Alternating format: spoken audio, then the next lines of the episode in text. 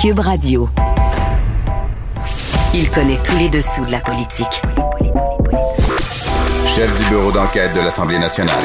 Antoine Robitaille. Là-haut sur la colline.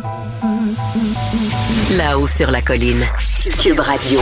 Bon lundi à tous. Aujourd'hui à l'émission, le prof Taillon, dans sa chronique, décortique la constitutionnalité d'une proposition discutée par les militants de Québec solidaire en congrès en fin de semaine, d'éradiquer les publicités de véhicules utilitaires sport. Est-ce qu'il y a là une limite excessive à la liberté d'expression commerciale? Ensuite, le prof Taillon s'étonne du conflit d'incompétence que suscitent les armes à feu dans notre Dominion et se penche enfin sur le cas Marie Montpetit, du point de vue des droits de cette députée s'étant retrouvée clouée au pilori et expulsée du caucus libéral.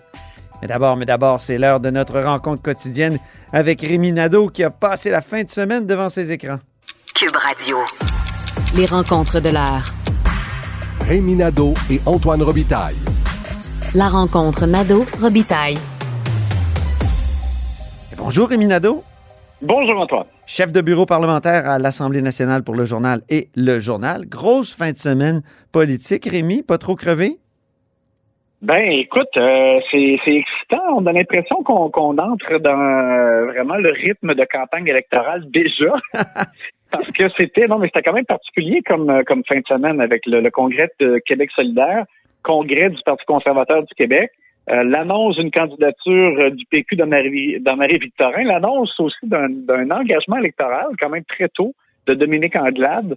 Alors, c'était euh, un week-end vraiment bien rempli. Politiquement, en tout cas, très, très bien rempli. parlons, il y en a beaucoup été question dans les médias aujourd'hui, mais le congrès de Québec solidaire, toi, tu l'as suivi en détail et il y a des paradoxes là, à soulever. Ben, écoute, euh, l'objectif euh, très ambitieux que, que s'est donné le parti de réduire euh, les émissions de gaz à effet de serre de 55% en dessous des niveaux de 1990 pour 2030. Et, et, encore là, faut spécifier, c'est au moins 55% parce qu'ils disent qu'ils vont aussi tendre le plus possible à atteindre 65, là, qui était aussi sur la table, qui avait été mis sur la table par des militants.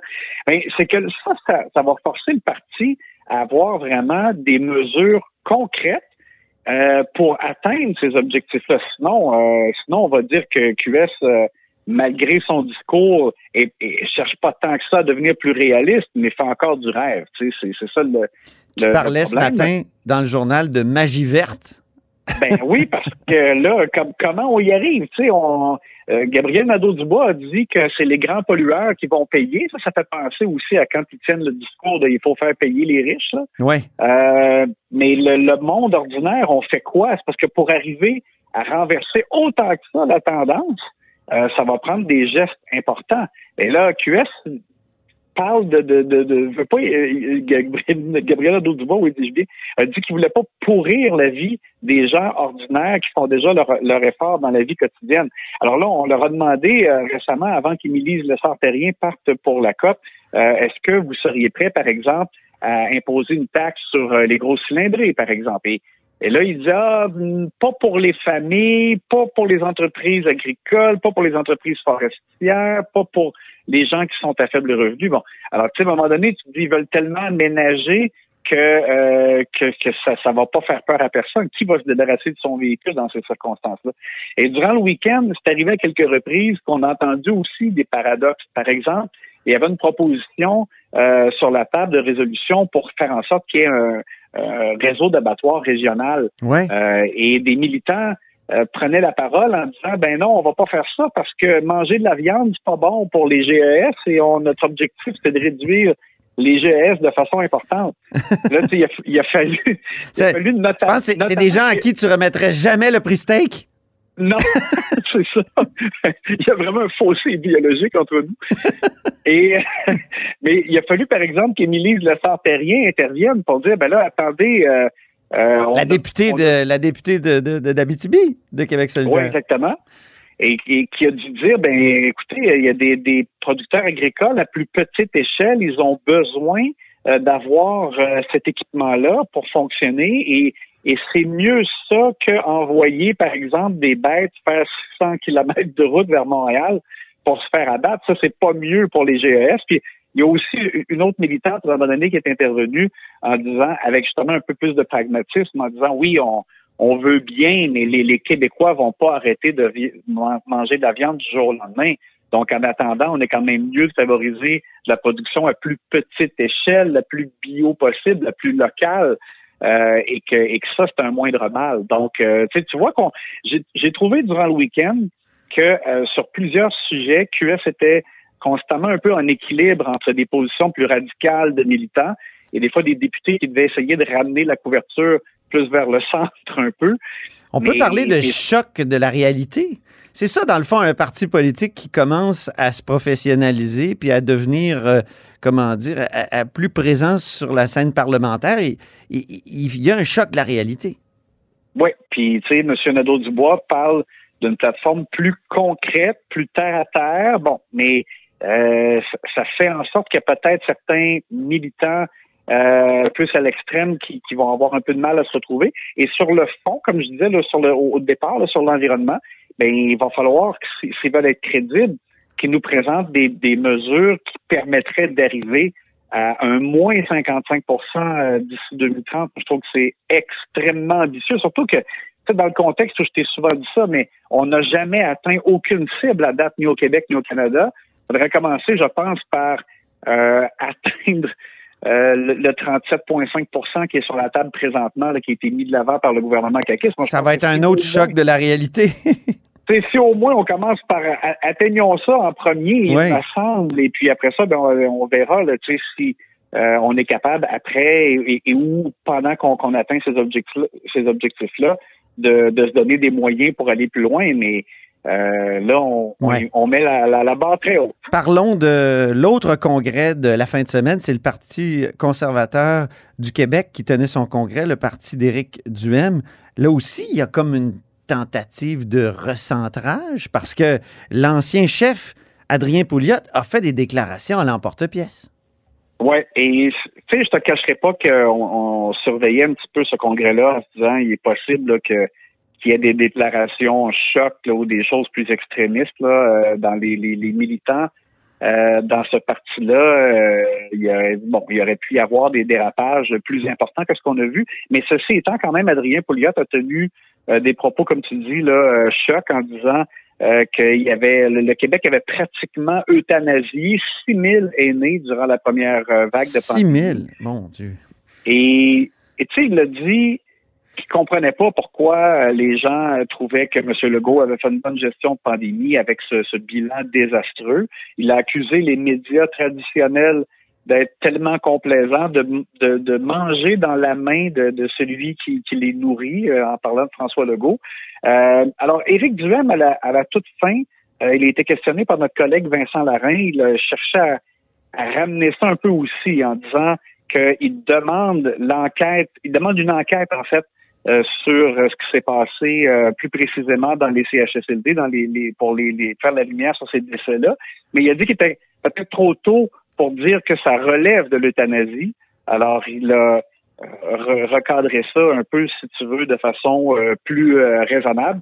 Et il a dit à mon collègue Vincent Larin que euh, M. Pouliot faisait un peu référence à un médecin qui a été entendu, Vin Kim Nguyen, euh, qui a dit quelque chose du genre, hein, oui, à propos de certains aînés, pas les 6 000. Non, exactement. À propos de certains, parce que il disait dans certains cas, euh, les protocoles de, de, fin de vie, euh, les, les, médicaments qui étaient utilisés pour réduire la souffrance, que ça, ça pouvait être une forme d'euthanasie. Euh, donc, Adrien Pouliot a comme aurait pris ces propos-là, aurait grossi un peu là euh, mhm. en les présentant comme ça. Mais alors, ça a été, ça a été un, quand même un, congrès qui, semble s'être déroulé plutôt rondement. C'était un congrès virtuel pour le Parti conservateur du Québec, tout comme Québec solidaire aussi. Sauf que Québec solidaire il y a eu une fête le samedi soir avec, euh, avec des artistes et tout ça. Et euh, Gabriel Nadeau-Dubois a martelé On est capable. Ça va l'air d'être le, nouveau slogan un peu à la Yes Weekend de Barack Obama. yes Weekend. Parlant de week-end, toi, ça, ça s'est passé devant ton, des écrans. oui, oui, c'est ça. J'essaie de combattre la sécheresse oculaire. Pierre Nantel, maintenant, euh, qui va être candidat pour le Parti québécois. Où est-ce que les gens l'ont appris en premier, Rémi? Ben, c'est de ta bouche, mon cher. À la haut sur la colline, et bien sûr. Eh, mais dis-moi, c'est quand même un bon coup pour Paul Saint-Pierre Plamondon. Oui, oh oui, vraiment. Euh, puis, tu sais, euh, Pierre Nantel a de l'expérience. Il a été député sur la scène fédérale et a commenté la politique euh, au cours des derniers mois. Et euh, c'est un type vraiment franchement sympathique. Là. Moi, j'ai eu l'occasion de travailler avec lui justement à, à Cube. Et il y a beaucoup de charisme. Moi, je pense que, tu sais, puis à Longueuil, donc, il est, il est, très connu, il est localement, il est, il est très implanté, donc euh, connaît super bien euh, son secteur. Mais malgré tous ces, ces avantages-là, ces Ouais. qualités-là, ben, je ne peux que faire autrement que lui souhaiter bonne chance. Je trouve que le, le parti est tellement euh, bas, euh, à la fois dans les sondages et, et je te dirais sur la scène publique aussi de façon générale, le, le- le PQ a du mal un peu à, à prendre la place médiatiquement sur ses enjeux. Il, il le fait sur la, notamment sur la langue avec un, je te dirais un, un certain succès, mais euh, mais pour le reste, le- c'est un parti quand même qui euh, qui se débat là, pour euh, s'imposer sur la place publique et avec un tel recul euh, une telle position désavantageuse dans les sondages, moi, je pense que ça va être très, très difficile. Euh, D'ailleurs, Pierre et- Nantel, euh, la dernière fois qu'il s'est présenté, c'était au fédéral. C'était pour les Verts. Et malgré son enracinement, bien qu'il ait été connu comme un bon député du NPD, ça n'a pas fonctionné. Il n'a pas été élu en 2019. Non, alors, euh, fait que voilà, c'est- tout un défi. Et pour le PQ, bon, euh, si Nantel perd, c'est moins pire que si PSPP lui-même se présente et perd. C'est moins grave, euh, même si c'est un bon candidat, par exemple, d'encaisser une défaite, que si c'est Ouais. le, le- chef qui s'en va par la suite à l'élection générale. Euh, mais et, et c'est un, et c'est une bonne candidature. là. Je pense que le PQ ne peut pas vraiment, euh, peut difficilement faire mieux, je pense. Mais, euh, mais malgré tout, Hmm. ben, ce sera vraiment euh, extrêmement difficile euh, pour lui. Euh, J'ai hâte de voir aussi qui la CAQ va présenter. Ils nous ont parlé d'une femme et il y a des noms qui ont circulé, des, des choses qui ont été. Est-ce que ça va être encore une ex de Cube? Caroline Saint-Hilaire? Vois-tu ça? L'ancienne mairesse de Longueuil. oui, c'est ça, mais ça, écoute, ça serait drôle. Euh, Deux, moi, deux jouteurs, t'imagines?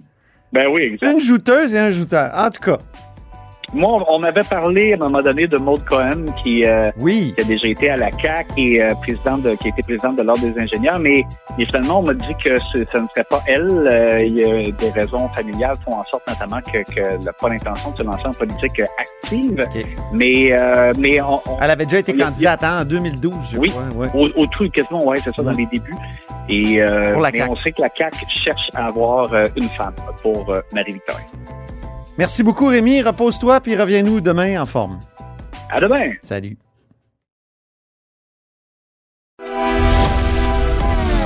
Grand philosophe, poète dans l'âme, la politique pour lui est comme un grand roman d'amour.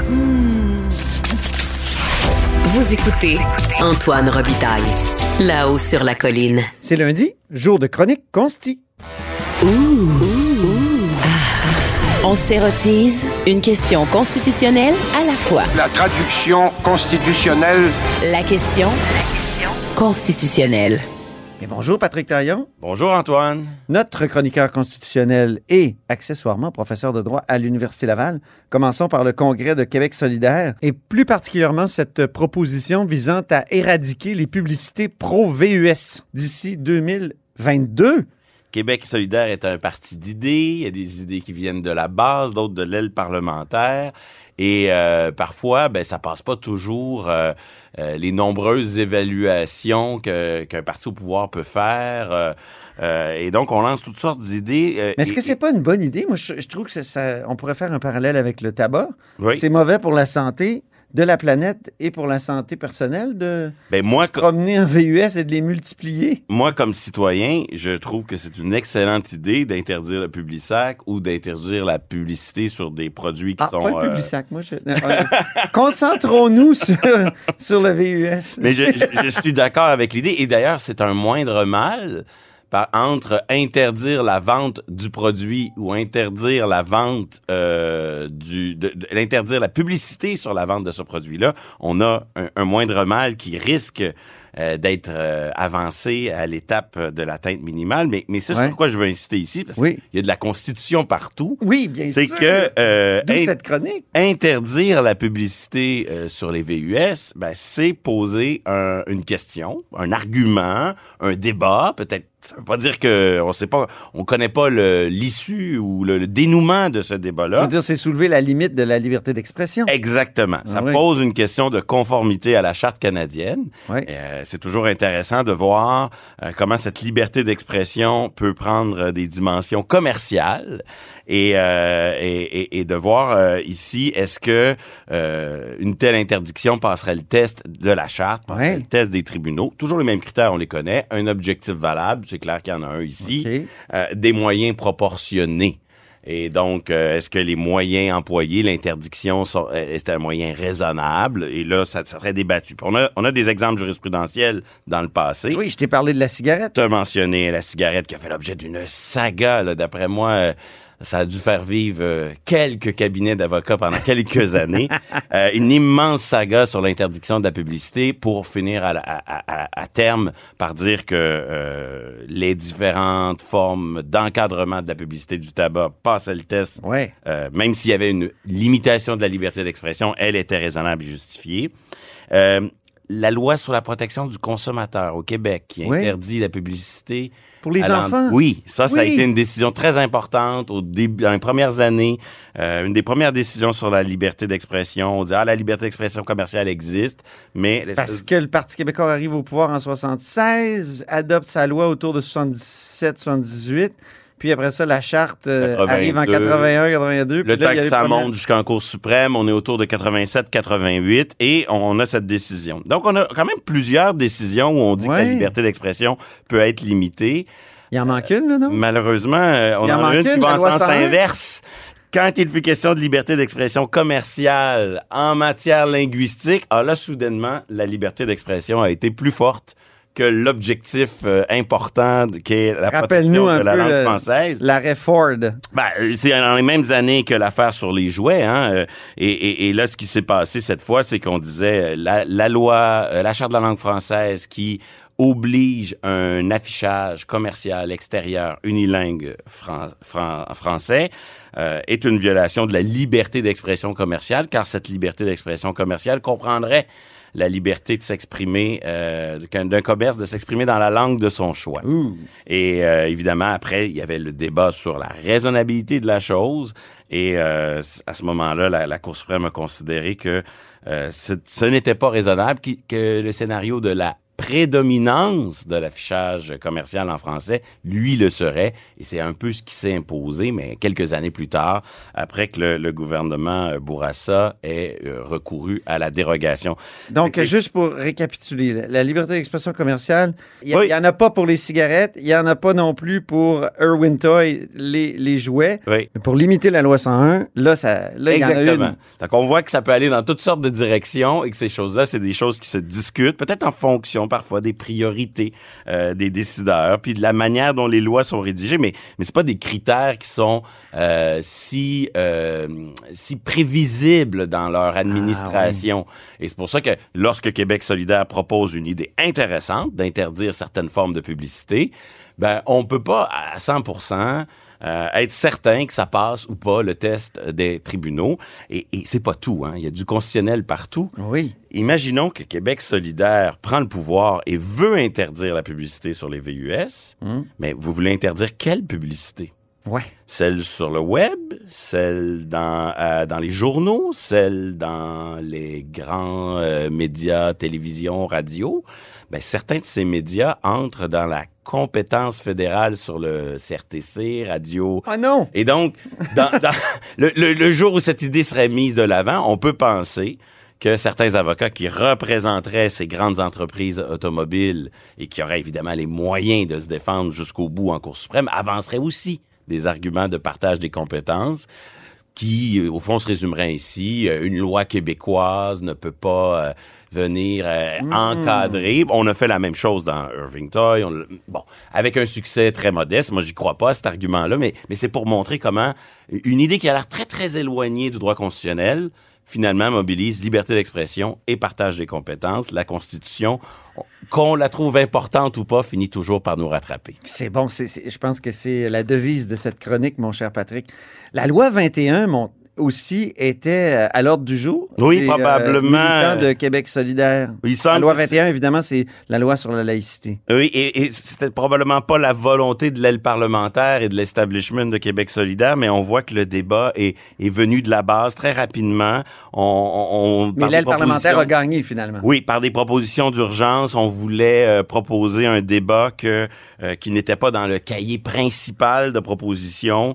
Et, et on voit euh, tout de suite, tant dans la place que ça occupe dans le compte-rendu des débats de, de Québec solidaire du, du week-end, que dans le contenu de ces débats, que la loi 21 va être au cœur de, du débat de la prochaine élection. Tous les partis vont être obligés de se pro- prononcer sur pour ou contre la loi. Eh oui. Et là, c'est du 2 contre 2. Hein? euh, Parti québécois et Coalition Avenir Québec contre Parti libéral et Québec solidaire. Pour ou contre le renouvellement de la dérogation, c'est un peu la faut- porte. il faut rappeler que la dérogation, c'est pour cinq ans. Oui, Euh, en tout cas, Oui, euh, celle- celle, d'Ottawa. c'est Euh, ça. Peut-être pas pour celle de Québec. non, mais celle Il sous y a la, la charte, charte. québécoise, puis il y a la charte fédérale. La charte fédérale, elle, elle est limitée à cinq ans. Donc, c'est déjà un peu la position qui se dessine du côté du Parti libéral. On n'est pas contre la loi, mais on est pour ce, on est contre ce, ce- ce- ce mécanisme de la dérogation. Donc, on, on ne le renouvellerait pas, ce mécanisme, et ainsi les tribunaux feraient la, la suite du travail, j'imagine. C'est un peu le, le pari. Euh, assouplissement versus élargissement. Dans les, certaines propositions à Québec solidaire, on voyait l'enjeu de l'assouplissement. Euh, Il n'y a pas de formation politique qui, pour le moment, disent il faudrait une loi 21 un peu plus sévère, un domaine d'application, des interdictions plus étendues. Ben, Moi, le je Parti pense... québécois, peut-être? Euh, peut-être, faudrait que je vérifie. Ok. Euh, mais ce genre d'effet euh, domino, on le voit souvent en France. Hein. Une première loi sur les interdictions et le met la table à une, une- une autre ensuite. J'espère qu'au Québec, on va plutôt euh, consolider le compromis que nous avons en place, qui est pas parfait, mais qui, euh, qui, qui, à mon avis, mérite d'être défendu de- devant les tribunaux notamment. Mais cette tentation de l'assouplissement ou de l'élargissement pourrait faire partie du débat. Et en plus, le calendrier de la Cour d'appel. Il y a une audition à venir en Cour d'appel. Je la prédis avant l'élection, peu avant l'élection. Euh, Aurons-nous un jugement de la Cour d'appel en pleine élection? Euh, ça peut faire une différence, mais Ah oui, ça pour- arrive, ça, des fois. pour toutes ces raisons-là, il faut s'attendre à ce que la loi 21 soit au cœur des débats de la prochaine élection. Je pense que c'est une prédiction qui est même pas hardie. Parlons du contrôle des armes à feu euh, maintenant, parce qu'il y a toutes ces fusillades à Montréal. Puis là, il y a comme une espèce de conflit qui s'installe entre les différents gouvernements. Euh, Le municipal dit on veut pas de la responsabilité. Le Québec dit on pourrait la prendre, mais écoutez, c'est ce que c'est pas pan-canadien. Puis euh, le fédéral dit mais moi je veux me départir de cette compétence-là. Deux courtes, interv- deux courtes observations. Souvent, dans le fédéralisme, on voit des ingérences euh, du fédéral dans les provinces ou vice-versa. Donc, c'est des empiètements. On, a des conflits de compétences parce que tout le monde veut exercer la compétence. Oui. Là, ici, c'est comme si on a un conflit d'incompétents. Oui. Personne ne Euh, va être compétent. Personne veut s'en occuper. Euh, on- on- personne veut assumer la responsabilité, notamment à Ottawa, qui, euh, en partie pour des raisons électorales, parce que la question des armes à feu euh, dans le reste du Canada, surtout dans les circonscriptions euh, qui ne sont pas urbaines, circon- en région, euh, c'est difficile euh, sur le plan de l'acceptabilité sociale. Donc, il y a cet aspect, le conflit d'incompétence qui est vraiment fascinant. Et, et deuxième observation, il y a quand même un contraste entre le Québec, qui, sous les années euh, du Parti libéral du Québec, a été très actif pour créer notre qu'on crée notre propre registre des armes à feu, euh, qu'on occupe cette compétence. On- on- le Québec s'est rendu en Cour suprême euh, à deux reprises dans ce dossier. euh, et là, tout à coup, il y a comme une porte qui est ouverte par Ottawa pour qu'on occupe une compétence accrue. Et, là, du côté de la coalition Avenir Québec, ben, on sent où est l'autonomisme en matière de, de, contrôle des armes à feu? Il me semble que ce sera, en tout cas, à suivre dans les prochaines semaines. L'affaire Montpetit, maintenant, euh, on sait que Marie Montpetit a été expulsée du caucus libéral, et je dirais même du parti au complet, Oui. parce qu'elle ne sera pas candidate aux prochaines élections pour le parti. C'était une étoile montante. Euh, alors, euh, est-ce qu'on n'a pas violé son droit, Patrick, à euh, le- tu sais ce que Bernard Landry disait, le, le audi alteram partem, Oui. le droit d'être entendu quand on, on est accusé, c'est des accusations actuellement qui sont anonymes. On n'a pas de plainte formelle. Parfois, on, on dit qu'on a une plainte formelle, parfois, on dit qu'on n'en a pas. Donc, est-ce qu'on n'a pas violé ses droits, un peu comme euh, euh, elle l'a dit dans une entrevue à TVA récemment? Et moi, j'ai aucune idée de la- du contenu des plaintes, là. Donc, euh, mais, mais ce qui est intéressant dans ce dossier, effectivement, euh, le droit repose sur un principe d'équité procédurale. Ouais. Donc, il faut être traité contre, peu importe comment on va, le dénouement du dossier, il faut que le dossier soit bien traité. Puis, en matière d'accusation, ben, cette- on va au-delà de l'équité procédurale, on parle de véritables garanties euh, beaucoup plus approfondies pour, pour l'accusé. Mais ce qui est intéressant ici, c'est de voir comment dans un Puis une des garanties, c'est ça, audi alteram. Évidemment, évidemment. c'est De, de se faire entendre quand Et- on est euh, accusé, quand il y a des plaintes contre nous. Mais elle a Là- dit qu'elle a même pas pu s'exprimer. Là, on est dans une situation où on peut pas être entendu. Il n'y a pas d'arbitre. Il n'y a pas d'arbitre indépendant. Il n'y a pas, il y a rien. Et, et ce qui est intéressant, c'est de voir comment on peut pas parler du droit au singulier. Il y a plusieurs formes de droit dans cette affaire-là. Il y a plusieurs formes de, pardonnez le mot, mais de normativité. Euh, quand on lit le dossier, on se dit, ben, y a-t-il une faute criminelle? Y a-t-il des accusations? La réponse, c'est non. Si c'était le cas, là, il y aurait un pro- on serait face à un processus qui aurait ses règles du jeu. Est-ce qu'on a une faute civile, euh, type droit du travail, harcèlement psychologique au travail? Peut-être. Peut-être que non. Je, je ne connais pas la nature des plaintes, mais il n'y a pas de processus qui est lancé. Donc, on peut pas, on peut pas se défendre sous ce, ce, ce parapluie-là. Parce que ça existe, le harcèlement psychologique. Évidemment, Ça a évidemment. été ça pourrait inscrit faire- euh, il y a une, quoi, une quinzaine d'années dans, les, dans nos lois. ça pourrait faire l'objet d'un débat. D'une euh, plainte judiciaire, civile, Exactement. ok. Euh, on est plutôt face à une forme de normativité sociale, morale, politique. Euh, et là, ben, on a un caucus qui a ses règles du jeu. C'est un peu comme euh, l'Église avait son droit canon, Ah son, oui. droit, euh, son droit qui organisait la, la discipline interne au sein de l'Église. Oui. Ben, les partis politiques ont leurs propres euh, règles du jeu et c'est ça au fond le processus euh, que, que l'on vit ici. C'est euh, les autorités internes du parti qui décident de préventivement ou de manière informée euh, rendre leur propre justice maison.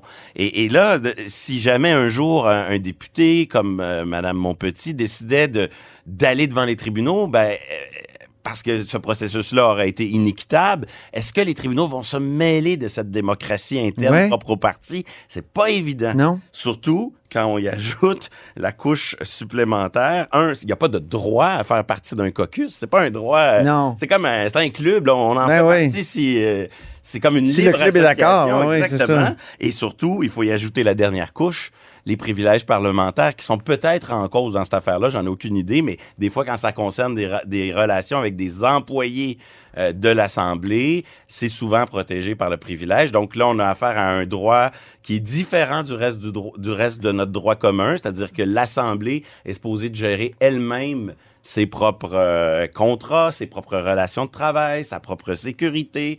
Et donc, euh, admettons qu'il y aurait matière à un débat euh, judiciaire, mais parce que ça se passe à l'Assemblée, ça se peut que ce soit mieux de se régler euh, au bureau de régie interne ou à la présidence de l'Assemblée. OK. Donc, on voit comment c'est pas une, un problème qu'il n'y a pas le droit qui apporte une réponse, mais il y a bien plusieurs formes de droit.